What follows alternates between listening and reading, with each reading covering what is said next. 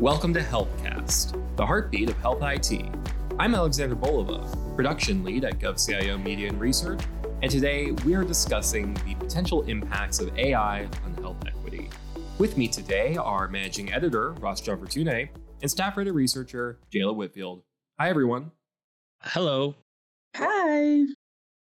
Health equity is a topic that we have discussed quite a bit on HealthCast, and recently, with President Biden's executive order on AI, it has come to the top of our minds about the potential impacts of AI on health equity.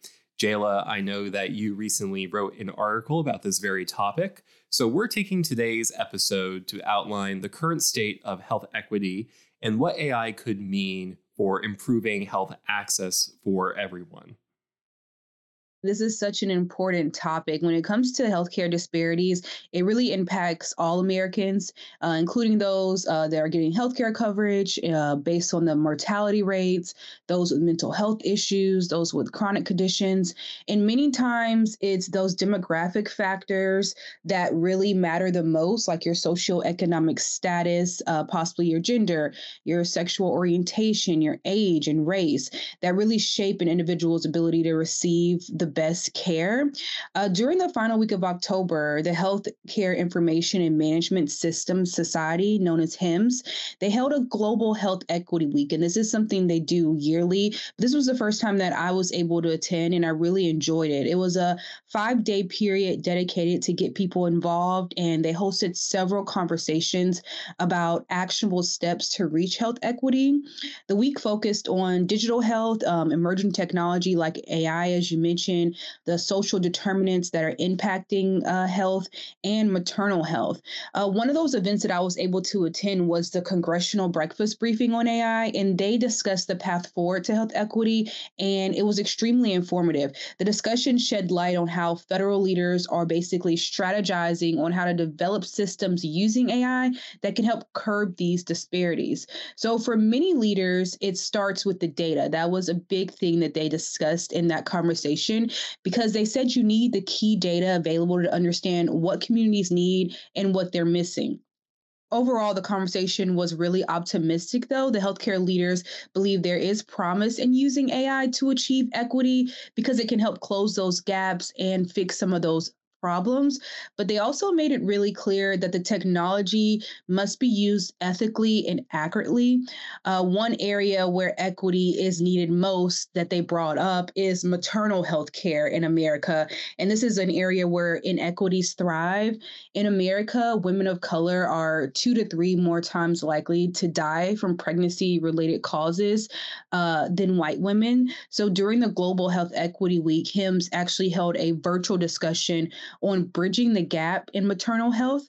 And it was a really in depth, great discussion that included women that have had like a direct experience when it comes to these inequities, women that have gone to the doctor's office and maybe their doctor wasn't listening as well, or ended up having to get a C section when they went in for uh, a regular delivery.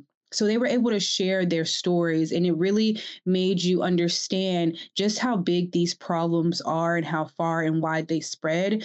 But especially just over the entire week of Global Health Equity Week, hearing the diverse perspectives from healthcare leaders, uh, people that have actually experienced these inequities, doctors, nurses, it makes it clear how important it is to move this needle forward on health equity for all there is, I think, a, a, notion, and, and I was reading some NIH reports and prepping for this conversation, that these inequalities are either unbridgeable or don't exist.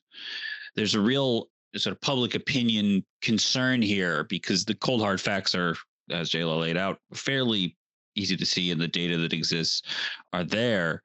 Because NIH researchers do generally agree on the causes for these disparities, mostly structural or sort of social determinants of health.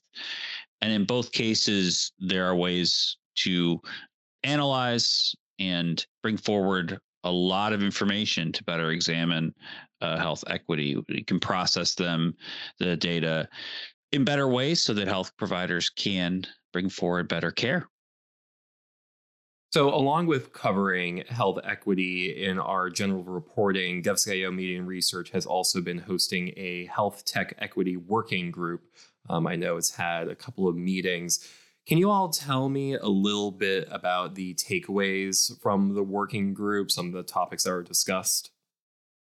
I think those working groups are really essential and just hold a lot of value. Um, when you sit in the room, you're able to hear from a variety of different leaders across agencies that are all talking about the same issue how equity is a problem, not just in the healthcare, not just in uh, VA, but everywhere. It's a problem that they're trying to solve. Um, in some of the previous healthcare working groups that we've had, they've discussed developing a policy for cross government data sharing They've also discussed building trust in the government. That's a really big one because, you know, if people don't trust the government, they're not going to rely on the government for the basic necessities that they should be relying on the government for. They also discuss uh, the biases that are created and exploring those biases. Um, there's also uh, biases, just with generally speaking, with healthcare devices that we use there are some devices uh, that are actually made to better assist and help uh, certain demographics than other demographics. So, looking back at some of these tools and the way that we've been historically doing things to make sure that we're getting it right. Um, so, those conversations have been essential in just moving the needle forward, uh, bringing some of these issues to the forefront, and they're really great. Yeah, and for listeners who want a little bit more in depth conversation specifically on the working group, we do have a prior healthcast from May this year talking directly about the health tech equity working group. So I encourage you all to go check that out. One of the things that came out of the uh, working group, the health uh, equity working group, was some of the problems that come with bias in technology. I know Jayla just touched on some of the health equipment that uh, works for some people better than others. Uh, I know specifically, I know there's a lot of issues about size and and the ways that people work uh, within the healthcare system regarding those those issues. But certainly, you know, in the tech side of things and the data side of things, things like algorithmic bias and data bias are issues that are now coming more to the forefront as there's more adoption of emerging technology. And you know obviously recently we have this uh, executive order on ai and the health agencies are really working within that. But i think we do want to look at ai more and more and the ways that it can be beneficial or detrimental going forward. Yeah. So let's focus a little bit more on ai i mean we've established really well the current issues in health equity and the conversations that are actively happening um, in the federal government around this. But with AI specifically in mind, how can that technology help shrink health equity disparities? I think the technology uh, it could be used as an automation in the healthcare. Uh, it's great for being able to analyze that data quicker, and it's also good to be able to give faster diagnoses. Uh, basically, doctors can be able to get treatment plans quicker. Um, but I do think that regardless of how it's used and in the ways that it's used, it's always going to require there being a human in the loop, uh, especially in the healthcare field.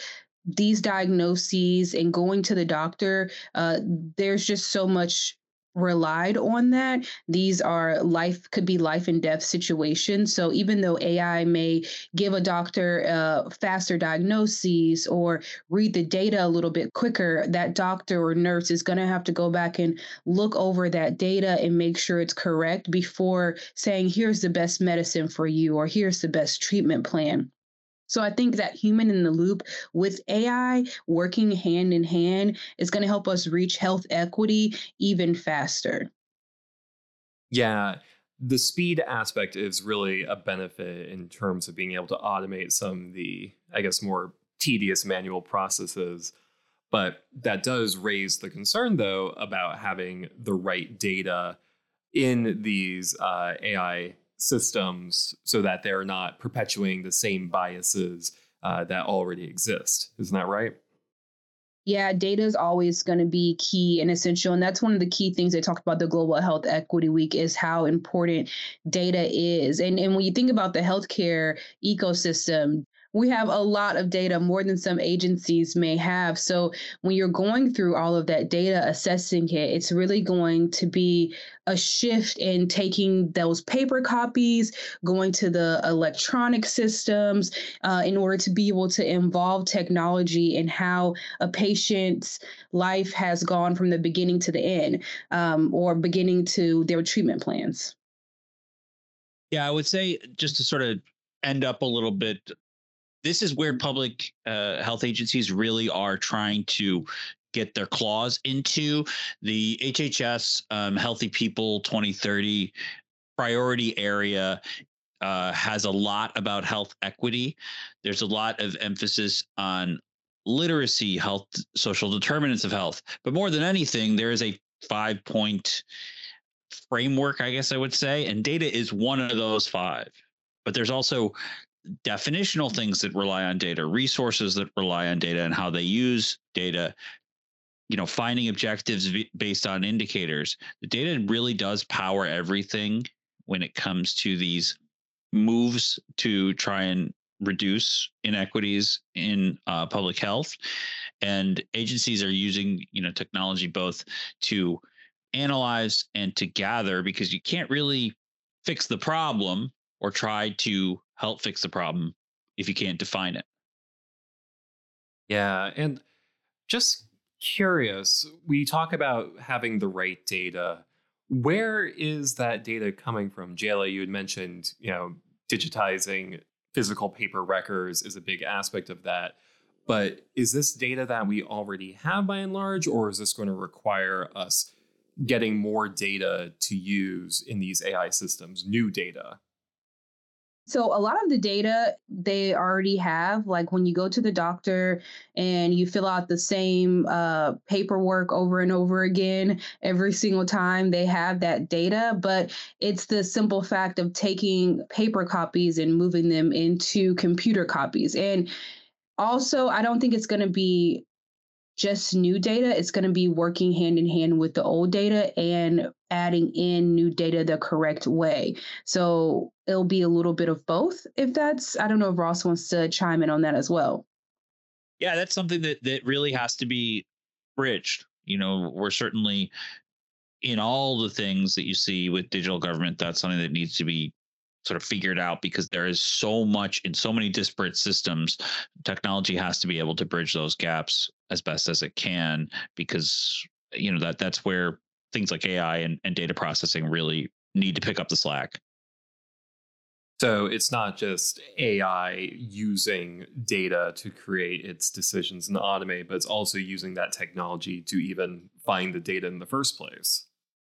Yeah, for sure. I mean, that's one of the things that gets not lost, but you know, sort of on the back burner when it comes to uh, machine learning and technology. Just getting everything in one place so that it can be read. I know, you know, Jayla mentioned data sharing and, and things like that. There's more than one doctor that you're going to visit if you have um, nobody only goes to one doctor i should say and that that includes people who go to for example the largest healthcare system in the united states which is the veterans affairs department i mean these those sort of interoperability uh, issues are things that need to be bridged by technology because I mean, could you even imagine the person that has to do the the data input? That's impossible. So that's why you have these kind of faster processing systems and you know that that's we're still very nascent in that because as with all things um, in this sort of moment in history you're kind of building the ship as you're rowing. So you really have to keep up with a a mile marker that keeps moving further away.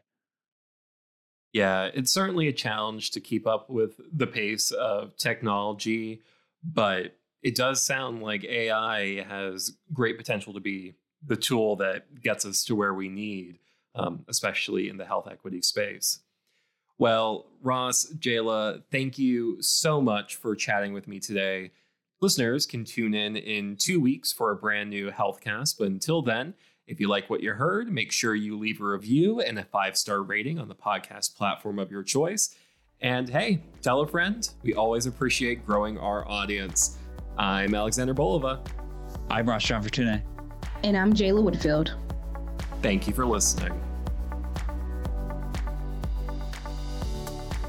Healthcast, along with GovCast and Cybercast, is a production of GovCIO Media and Research. For more podcasts and to check out the other shows, head to govciomedia.com. Watch out for new episodes released every Tuesday and Wednesday across our shows. You can follow all of them on your favorite podcast platform. And if you like what you heard, make sure to let us know by leaving a review. If you have any topics you think we should look into, contact us at newsletter at govcio.com www.thebrandingcoach.com.